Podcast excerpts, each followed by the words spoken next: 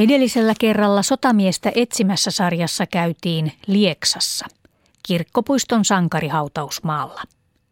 Nyt selvitys jatkuu pieni palanen kerrallaan ja tänään kuvaan astuu eräs eläkkeellä oleva rajavartiolaitoksen alueupseeri.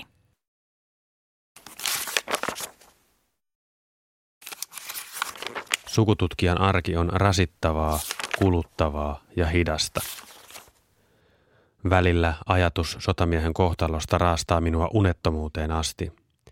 Välillä kuluu pitkiä aikoja, että en edes muista koko asiaa. Edellisen jakson vierailu sotamiehen sankarihaudalla antoi kuitenkin taas uutta tarmoa ja intoa. Aiemmin yritin myös tavoittaa aikalaisia, mutta turhaan ilmoituksiini veteraanilehdissä ei kuulu vastausta. Ei kuulu, ei. Soitan ja kyselen paikallisen sanomalehden arkistojen perään, mutta juuri siltä ajalta vanhoja lehtiä ei ole saatavilla. Paikallisissa lehdissä voisi olla tietoa oman kylän poikien ja tyttöjen kohtaloista talvisodan melskeessä. Toimin kuin tiedustelija. Etenen lyhyen matkaa, katselen ympärilleni, tutkailen ja kyselen. Ja taas siirryn lyhyen matkaa eteenpäin. Joskus käännyn selälleni ja katselen taivasta ja unohdan, missä olin edes menossa. Tapahtuu paljon selvitystyötä, jotta voi todeta, että ei tärpännyt. Yksi soitto kaiken muuttaa voi. Etsin ja kyselen Lieksan alueen taisteluiden asiantuntijaa tai harrastajaa ja päädyn Lieksa Pielisjärvi-seuran sivuille. Muutaman sähköpostin ja puhelinsoiton jälkeen kuulen, että eräs henkilö voisi auttaa, tai ainakin hän tietäisi jotain asioita.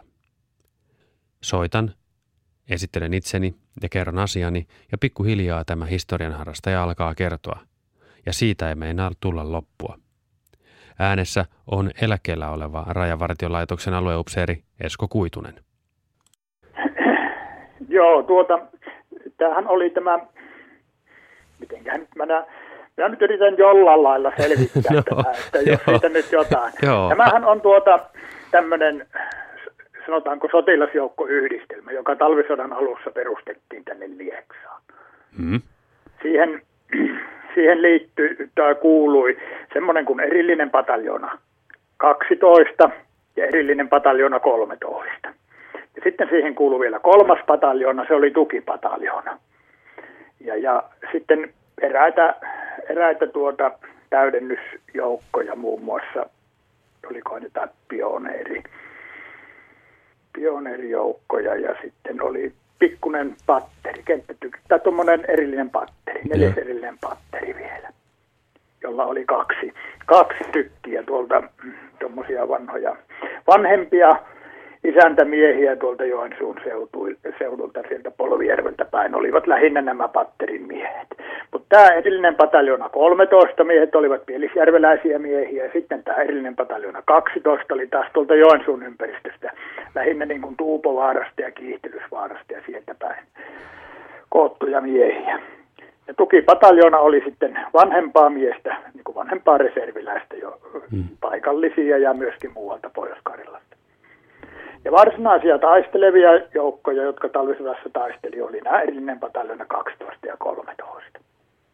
Ja tämä tukipataljona tuki sitten näiden pataljonien taistelua, mutta aina alisti sinne joukkoja, tässä sanotaanko tämmöisten offensiivien aikana, mutta itsenäisesti ei osallistunut taisteluun millään lailla se, että tuota, jos te nyt yritätte ehtiä esimerkiksi sotapäiväkirjosta tai tämmöisistä, niin, niin. niin se on aika hankalaa, että pitäisi melkein tietää se joukko, missä on varsinaisesti palveli. Joo, osasto C oli tämä tukipataljoona. Eli tuota, se kuuluu siihen.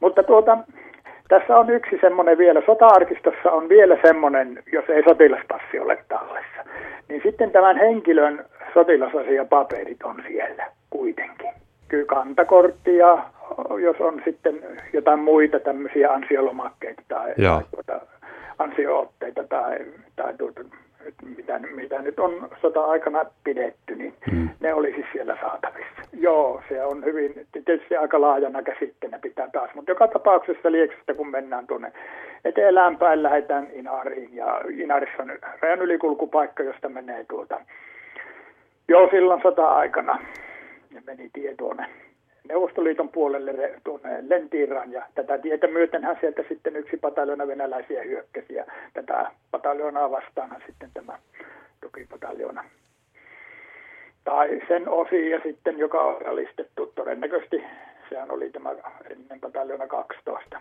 mm.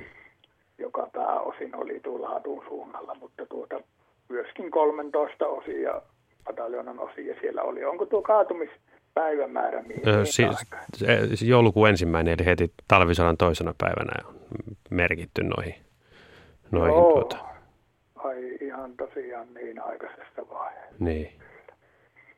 Joo, silloin se on tuota, silloin naisilla oli asemat silloin toisena päivänä.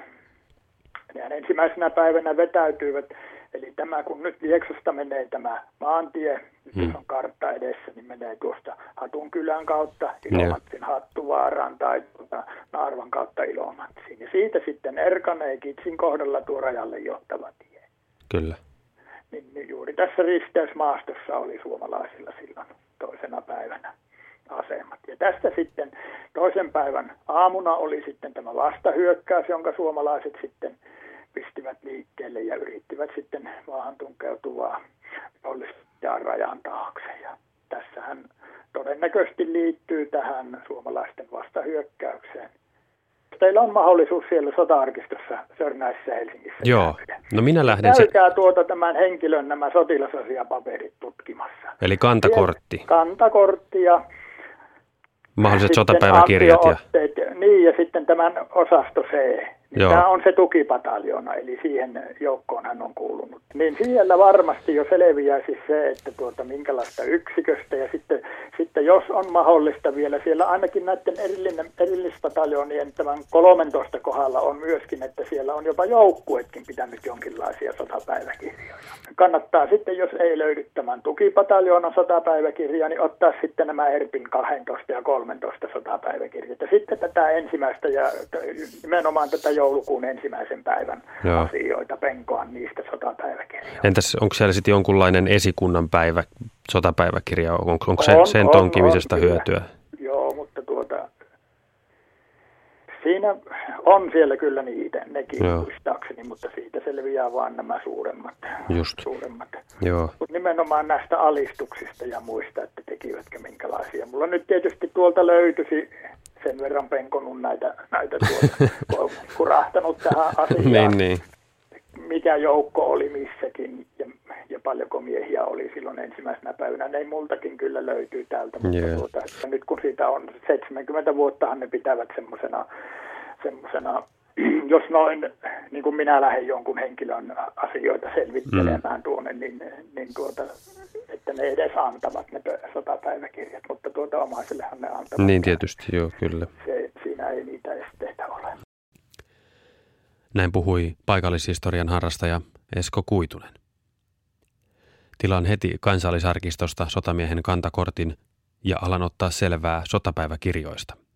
Kysyn puhelun päätteeksi Esko Kuituselta, että suostuisiko hän minulle oppaaksi, jos vielä kerran matkustan itäänpäin kohti talvisodan toisen päivän tapahtumapaikkoja. Kuitunen suostuu ja kertoo samalla, että maisevat siellä päin ovat vuosikymmenien aikana paljon muuttuneet, eikä siellä juuri ole jäänteitä menneestä. Ymmärrän asian, mutta silti haluaisin käydä edes siellä päin. Onhan Lieksan suunnan taistelut kuitenkin saavutettavissa kotimaan rajojen sisäpuolella ilman paperisotaa ja viisumirallia.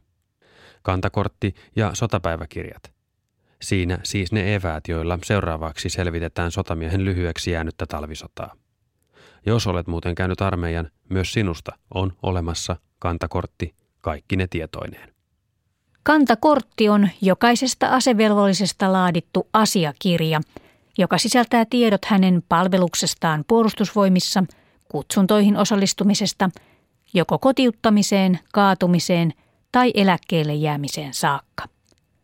Kantakortista ilmenevät muun muassa hänen palveluspaikkansa ja aikansa, saadut palkitsemiset ja rangaistukset, ylennykset ja hänen mahdolliset sodanajan taistelupaikkansa. Sotapäiväkirjojen etsimisen kannalta juuri palveluspaikkoja ja aikoja koskevat tiedot ovat keskeisiä. Sotapäiväkirja on päiväkirjamuotoon laadittu esitys tietyn yksikön toiminnasta tiettynä aikana. Sen avulla on mahdollisuus saada perustiedot siitä, missä alueella ja milloin joukko liikkui ja mihin sotatoimiin se osallistui. Velvollisuus sotapäiväkirjan pitämiseen koski kaikkia puolustusvoimien esikuntia ja yksiköitä, yksittäisiä kompanioita ja erillisiä joukkueita myöten. Sotamiestä etsimässä sarjan seuraavassa jaksossa suunnataan kohti kansallisarkiston sota-arkistoa, eli paikkaa, jonne kantakortit, sotapäiväkirjat ja muut tiedot on koottu.